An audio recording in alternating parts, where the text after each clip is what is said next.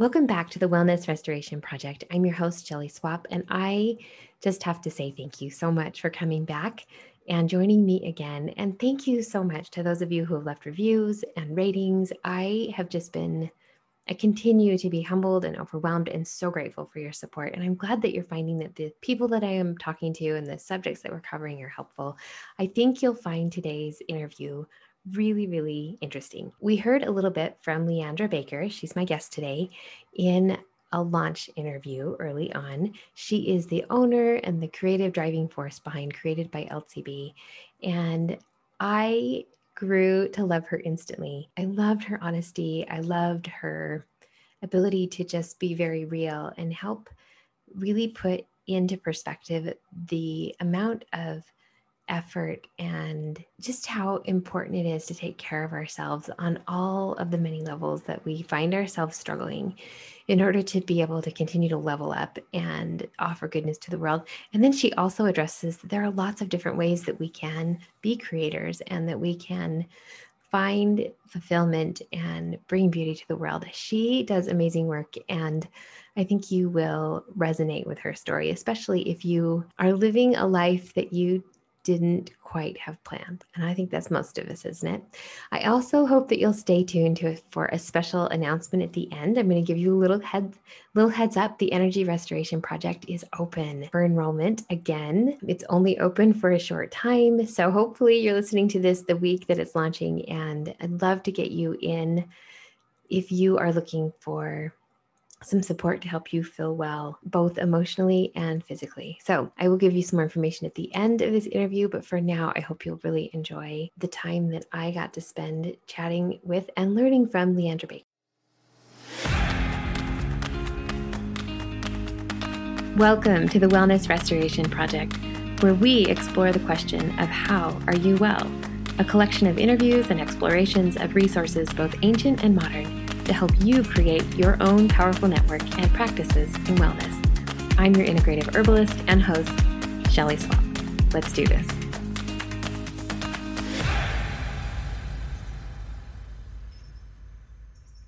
Welcome to the Wellness Restoration Project. I'm your host, Shelley Swapp, and I am welcoming back my friend LeAndra Baker.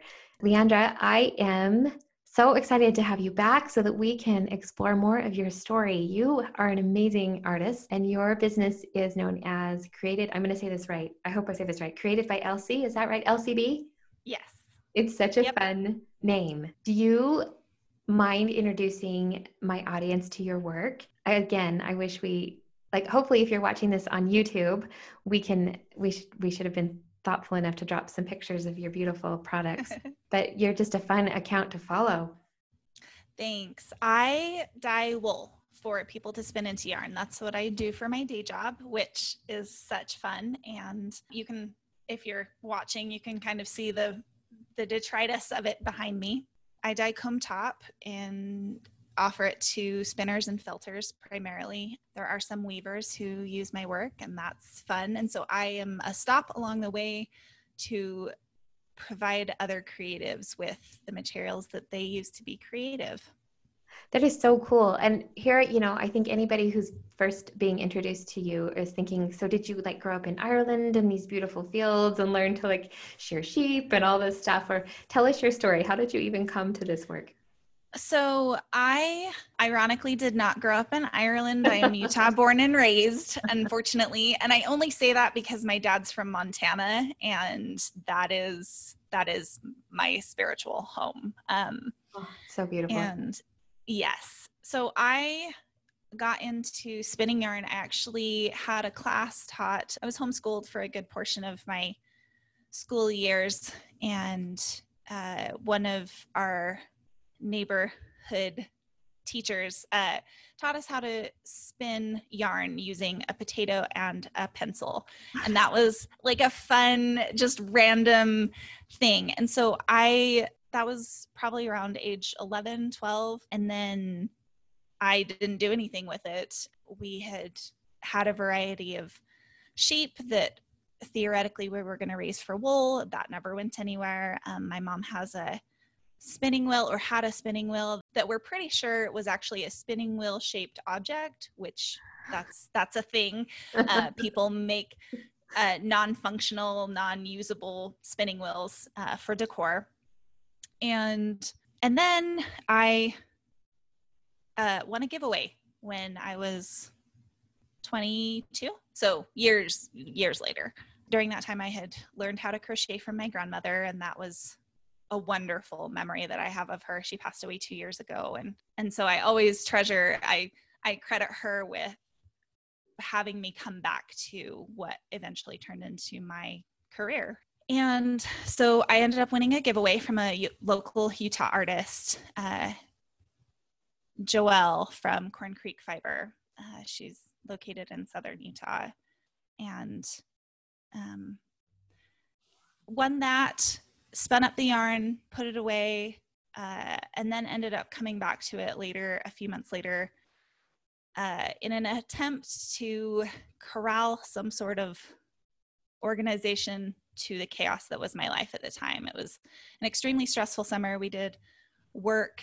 Uh, my husband did installs for uh, TV sales, and I managed the office, um, and basically they tripled my workload and did not increase my pay. Oh wow! So uh, it was not a very pleasant summer, and I like the world felt like it was falling apart. I deal with anxiety. I did not appreciate that label or even want it in any form until very recently. Like it's only been in the last well, frankly, since the pandemic started, that I was willing to embrace that I deal with anxiety. But I was dealing with it, you know, seven years ago. And and I knew that if I could just sit down and spin yarn for 10 minutes, I could get back up and face everything that I was struggling with, everything that felt too overwhelming. If I could sit down for 10 minutes, spin some yarn on this little spindle that was $10 from Etsy and I could go back and face my problems. And that creative reset was everything that I needed to keep going through some really hard, hard months.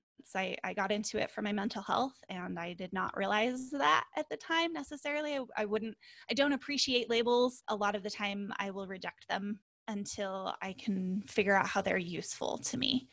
And that's fair and, and how sweet that you were able to take some kind of unorganized matter, if for lack of a better word, some very raw material, and be able to spin it into something that was useful.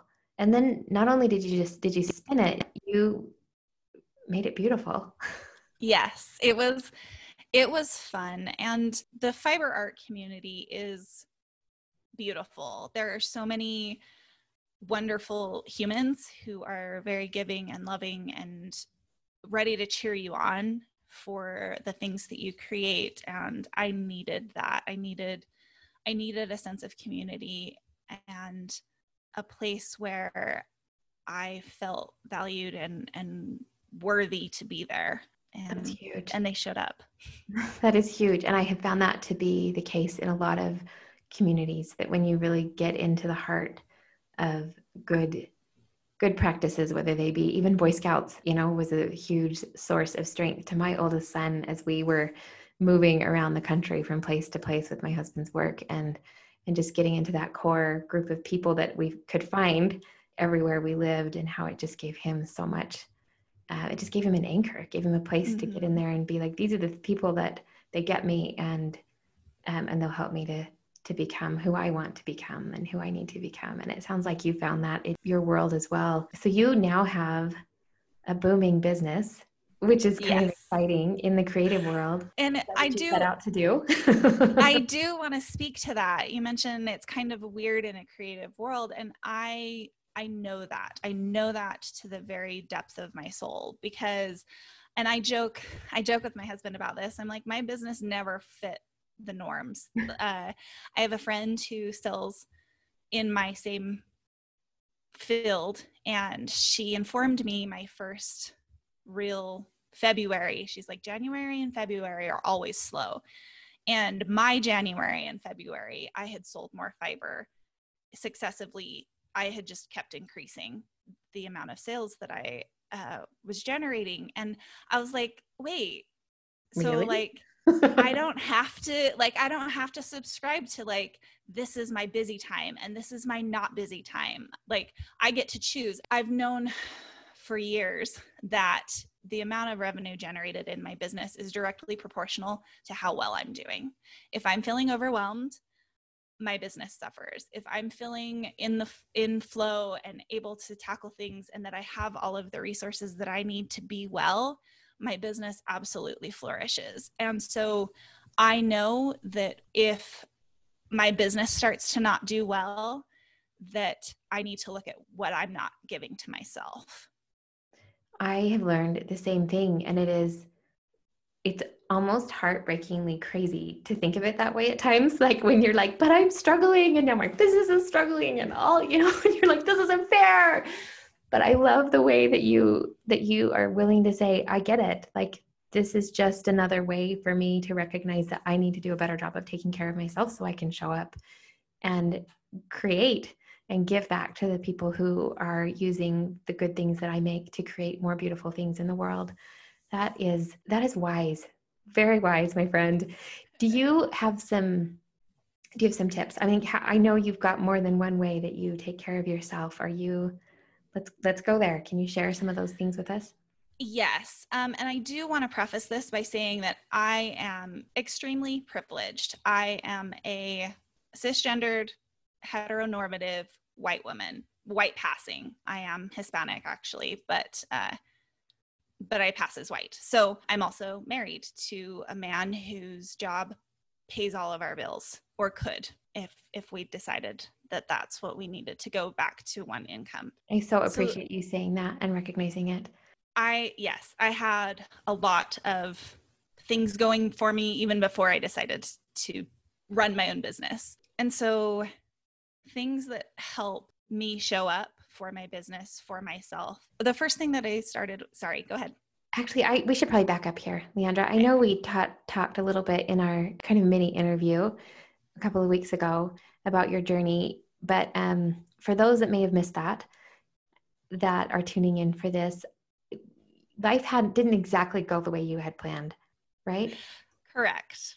And, yes. and you weren't setting out to like come home from installation craziness and go, I am just going to be a fabric dyer and you know i'm going to spin wool and i'm going to dye it and that's going to be my thing for the rest of my life you were that wasn't your plan right no it was not my plan. In fact, I my husband comes from a family where they are all entrepreneurs. Wow. Uh, I did not. Uh, my father and grandfathers have all worked for other people through the courses of their lives. And so I did not have the background of when you grow up, you start your own business and that's what you do. So, yes. However, I had a few miscarriages. We got married as babies, as little 19 and 20 year old babies, and anticipated that our lives would go like our parents did. They got married very young, they proceeded to have children relatively easy. Life turned out the way that they had expected. And so there wasn't really any reason for us to expect that our lives would go any differently. And then and then the miscarriages happened. I was diagnosed with endometriosis at age 21, mm. 22. And I had sh- I had exhibited symptoms of endometriosis ever since I was 13 years old. The girls in my family experienced their menstruation very young. Um, I started menstruating when I was 11, and within two to three years after that, had been exhibiting extremely painful and heavy periods and and enough. this is really painful. It's it's can be a really excruciating condition. Yes and i the medical field doesn't really know what to do with it and right. they didn't know what to do with it even worse almost 20 years ago. And so we went in my mom took me into uh, our family doctor and said hey she's exhibiting symptoms. The doctor was like well she's too young to really label her with the diagnosis of endometriosis because that's something that follows you around to each of your insurance providers and etc. And so let's not bother doing the surgical diagnosis, but we'll just anticipate like we'll just move forward like she is. So we yeah. can either put her on hormonal birth control um, which I was 16 at the time and not sexually active. And my mom was like, I'm not interested in that.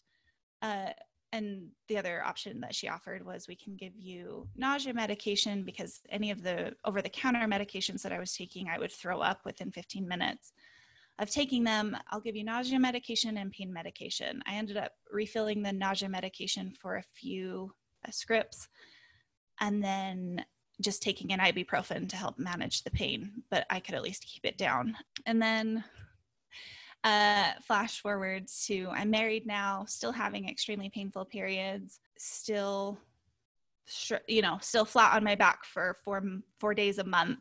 Uh, that that was just my reality. Like the world stopped mm-hmm. for for a minimum of three days every single month, and to the point where I wasn't even getting out of bed. Like if there wasn't somebody to be there to to get me a glass of water or to bring me food i literally would stay thirsty and starve. Like that i i could not get out of bed. So miscarriages uh, it was really hard for me to get pregnant. It still is. I don't have a lot of pregnancies in my history. And we've never done anything to actively prevent pregnancy but conception isn't easy for most women with endometriosis. Uh, it can be really challenging. So you're in a spot where you aren't having this family that you dreamed of. Yes. Uh, and also not equipped to not have the family that we dreamed of. Because again, there wasn't a plan B, right? there was no plan B. We were just going to do this. And and my husband and I look back on this and we kind of laugh and we're like, we were so naive. Why did we not think of like a plan B or a plan C or and like we didn't have those conversations but at the same time i also think that you don't have those conversations until you're presented with like the reality that life is not going the way that you wanted it to absolutely so no no babies and it was just me and my husband and something else that is kind of culturally a condition of the cultures that he and I were raised in where that you're not a family until you have that baby. Mm. And so inside of our own minds, like don't get me wrong, our families are very supportive of our marriage and they they both love each of us. Our in-laws are great, but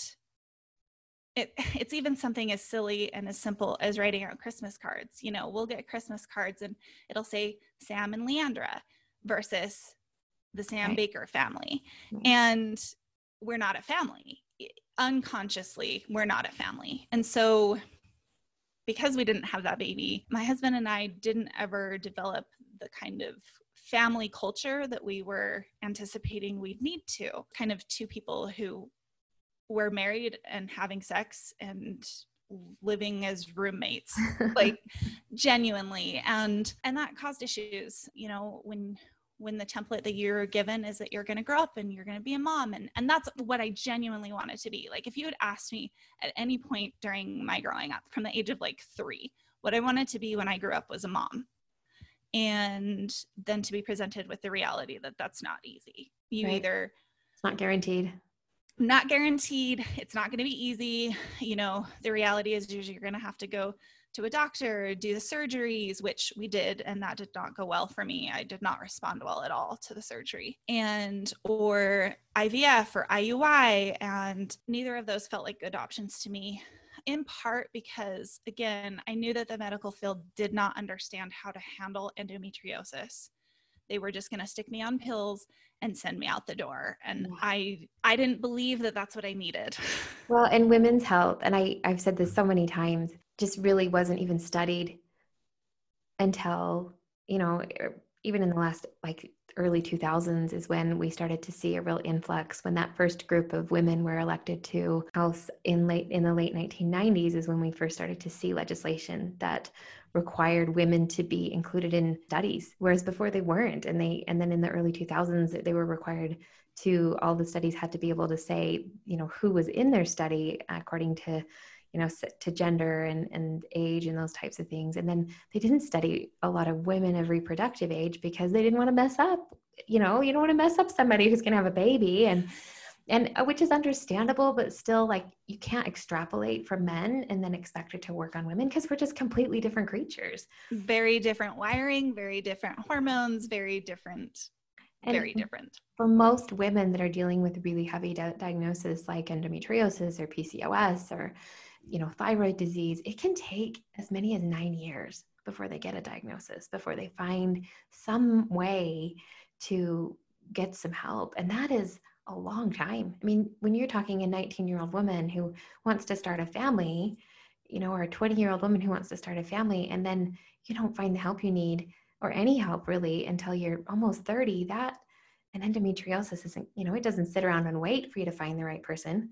None of these diseases do. They continue to they continue to, to develop and and kind of wreak havoc until you find the right resources to help you balance. So I hear you loud and clear. And I think a lot of other women that are listening are going to relate very strongly to your story that it, it's not an easy path forward. It's not as, as simple as we thought it would be. No. And and especially I think of my great aunt. Uh, she's she was essentially another grandmother to me growing up, and she did not have any children. She was married for a period of time to a man. Uh, they ended up divorcing because she couldn't have children. She and I never had conversations about this. You know, I did I didn't right because in part she didn't have conversations like that. She had no one to turn to to be like, hey, this is you know here's how to keep going after the reality that you might not have biological children sets in.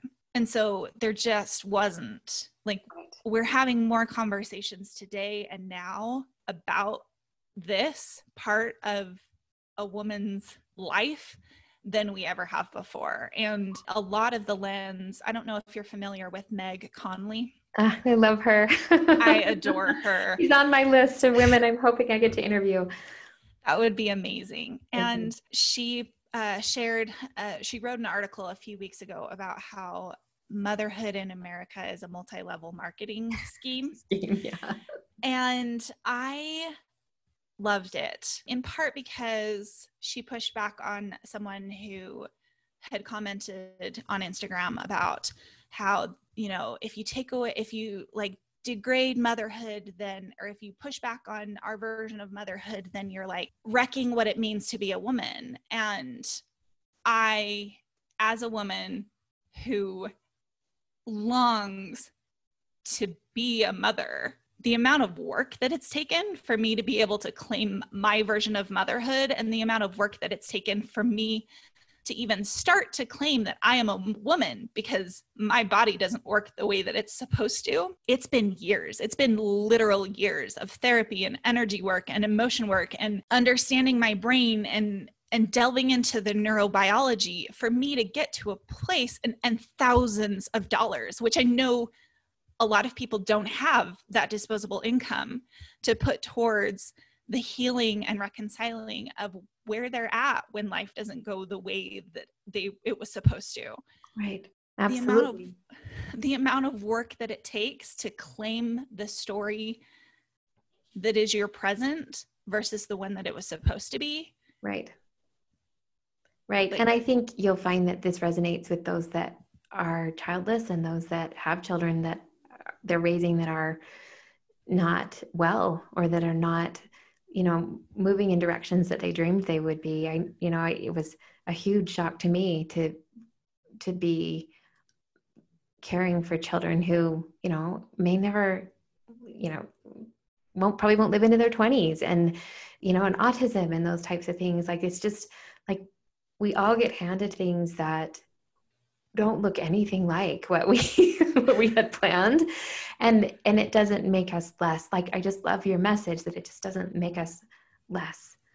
It it gives us an opportunity to expand and to grow. And like your beautiful art that you create as a way to help that is that became a way for you to begin to heal but then you've also had to learn other tools to help you stay well in order to keep that space available for you to continue to create and to recognize that that it sounds like you've had to learn to you know heal those pieces of you that are still aching from from the endometriosis and from those dreams that that haven't come to fruition of motherhood yet and and from all those other places that that you've had impact from as your world is, is kind of looking very, very different than you thought it would 10 years ago, you know? Yes. Um, if you are, if, if we could speak to just maybe one person right now who could be listening and they're hearing you and saying, this is my story.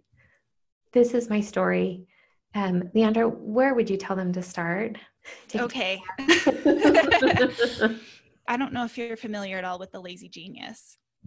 She her name's Kendra Adachi. She's a lazy genius on Instagram. Anyway, she just came out with a book called The Lazy Genius Way and in it she talks about being a genius about the things that matter and lazy about the things that don't. That is brilliant. it, it is and I love it so much. She put words to this aspect of perfectionism that we all want to overperform or completely underperform. And under underperforming as an aspect of perfectionism is a concept that I was introduced to by Monica from About Progress. Yes. It was the first time that I had words for not showing up and why I wasn't showing up. And in order to be a genius about the things that matter, you have to name what matters. You have to name what matters. So when you need to start, when when you're filling the call to start somewhere, you could start where I tell you to, or where Shelley tells you to, or where all of the different experts will all have different opinions on where to start. You have to name what matters because when you know what matters, starting from there will reward you better than checking off someone else's checklist items. So for me, Amen.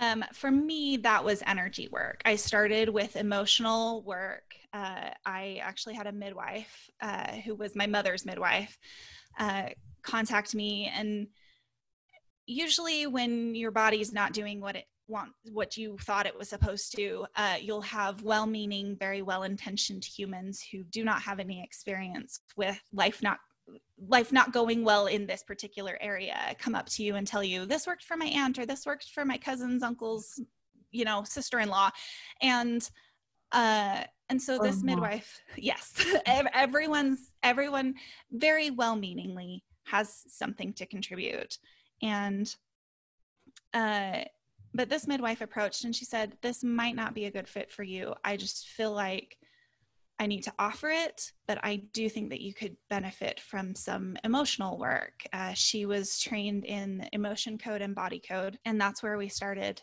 Uh, and she was also a Reiki healer, uh, someone who worked with energies that way. And my body is in basically constant pain. I was in a car accident shortly before my husband and I were married that I have never that have that has had lasting repercussions and working with this woman being able to for the first time be in touch with my feelings and figure out what was going on inside of my head because it shows up in your energy and in in the way that you show up in the world, but I didn't have the vocabulary to really understand what was going on. I just knew that I hurt all the time, that I was miserable and depressed, and I didn't even have words for it. But I worked with her for a while, and then she introduced Reiki, and I had pain free minutes for like five minutes for the first time in years. And I was like, I need more of that. I need more of that. When we so, were, if you don't mind me, me kind of yes. adding to this, so my my early training years in herbalism, um, my teacher decided to take 10 of us that were in his intensive program and he wanted us to learn faster he wanted us to have an opportunity to serve he wanted to give back to his community maybe there was 15 of us and he called the local homeless shelter in santa cruz california and said we want to come down and open up a free clinic to give back to our community. And they were like, Of course, yeah, sure, we'd love to have yes. you as a group of herbalists and acupuncturists. And we brought in Shirodhara, which is a form, an oil based therapy that is practiced in Ayurvedic medicine. And then we had eventually began to collect other healers, and we had some Reiki healers and some reflexologists. And, and, and between the, the many of us that were there, that we came back every month, we would hear this story of people who had been homeless or who had been in destitute situations for so long and they had finally found relief from pain you know without having to use drugs or alcohol or any of those things they were able to find even if it was just brief, you know, for a couple of days, they would come back month after month after month, and we would see their eyes clear and we would see their heads clear, and we'd be able to have better, more meaningful conversations with them and serve them better. And so there is, there are so many good things in this world that we can begin to add to our toolbox to to find wellness. Yes, for sure. And and I think exactly that having a toolbox and knowing that the same tool isn't going to necessarily work for every single situation. Right. You know, I I did energy work, emotion work uh, for a few years, and then I realized that I needed to go to therapy, and I hadn't been ready before then. I needed the the background of the healing that I had done to get me to that point because therapy in therapy i was able to finally put words to a lot of things that i had just held inside of myself. I am i don't know if you're familiar with the enneagram but i'm learning about it. I'm hoping to become more more educated in it. So i am a nine uh, which is the peacemaker uh, and basically i want peace for everybody, everybody all the time. And and for years that came at the expense of my own internal peace. Yeah. And i think the best quote i've heard as of late is that peacemakers are very different than peacekeepers. Yes and i had been operating as a peacekeeper for decades. I am certainly guilty of that as well and learning that part of making peace is standing up for truth in lots of different ways and sometimes that can be scary it is very scary and especially uh especially when you've got trauma, you need, you just don't have the bandwidth.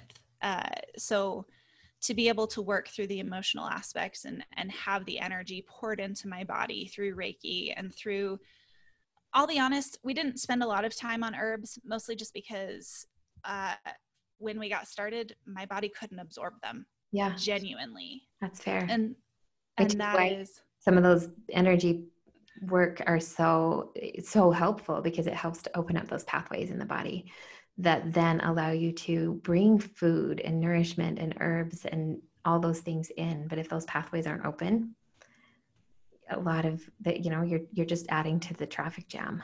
Mm-hmm. yeah. And so being able to work through some of the trauma and i'll be honest again genuinely i'm extremely privileged. I come from a family. My great or my excuse me my grandfather is an immigrant from mexico. So there is that that line of my family which i adore. His son is my father and i was raised in a very loving home. My parents are still together. We have very robust extended family life. Like we have on both sides of my family. And and i love and that so, you're acknowledging that and that you can still have trauma yes and that was I I don't even And that's remember. hard to get, you know, because you feel like you're it is allowed to be in pain. Yes. When you have that much goodness in your life. I don't even remember who I was listening to. I was listening to a book and they talked about how it's a it's something that you see in the military. Uh, those who experienced trauma while serving our country would downplay that and not go get the help that they needed because kind of the mantra to keep going is other people have it worse than you do. Right right. And and just how that is not serving them and it is not allowing them to get the help that they need to own the pieces of their story that were traumatic that that did cause trauma and and the very reality that trauma looks different for every single human. Yeah and to and hold space for both. Yep that there yes.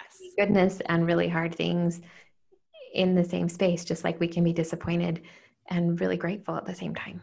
Yes. And and how something that's traumatic to someone else will not be traumatic, will not be stored as trauma in the body of someone else who went through the exact same thing. And just being able to own that, like, trauma is real and we've all got it.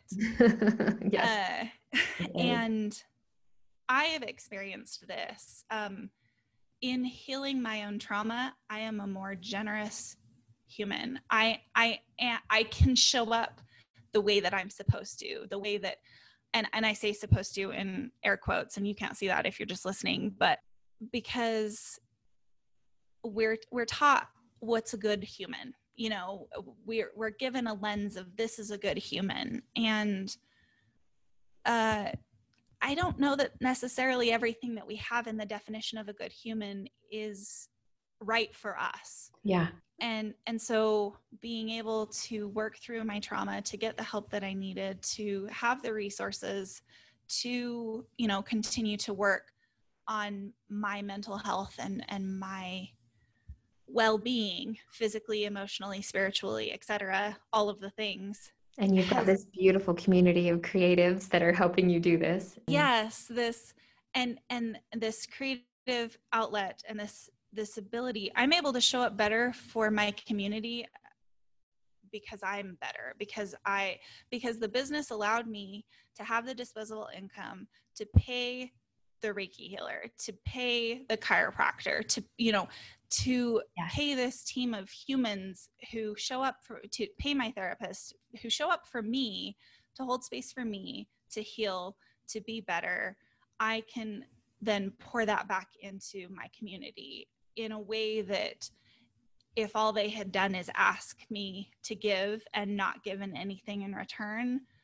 would end up with me burnt out Absolutely. and i just leandra that is and that right there is i think a beautiful space to to kind of end our conversation. I I think if we could, I, I may just make that into a quote so we can hear it.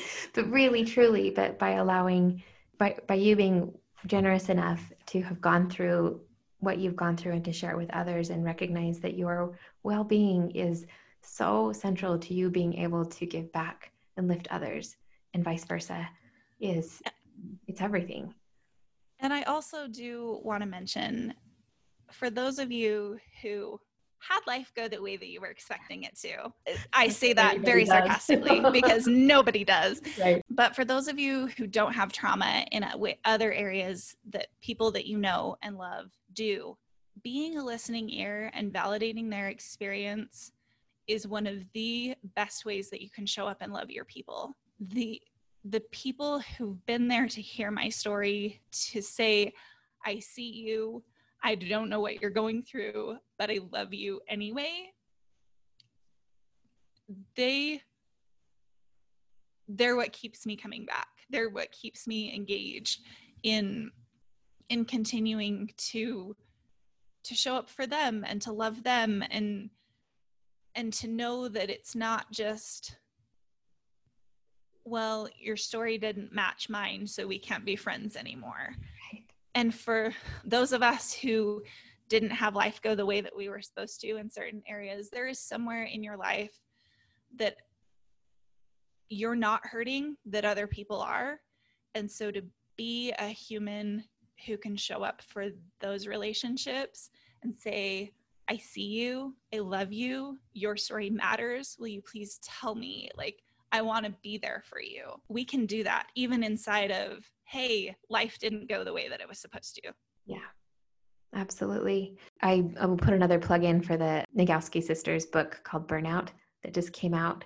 It's beautiful and they talk very much about how at the end of the day we we all need to not be so focused on self-care but focused on prioritizing care of all of us Mm-hmm. It, it's not going to be us, you know, scrapping ourselves to the top. We're going to have to take care of the entire community around us for all of us to to be able to rise together. And we do that by becoming leaven, you know, by being able to to provide that leaven and that that rising power to everyone that we come in contact with. And we've got to stay well in order to do that.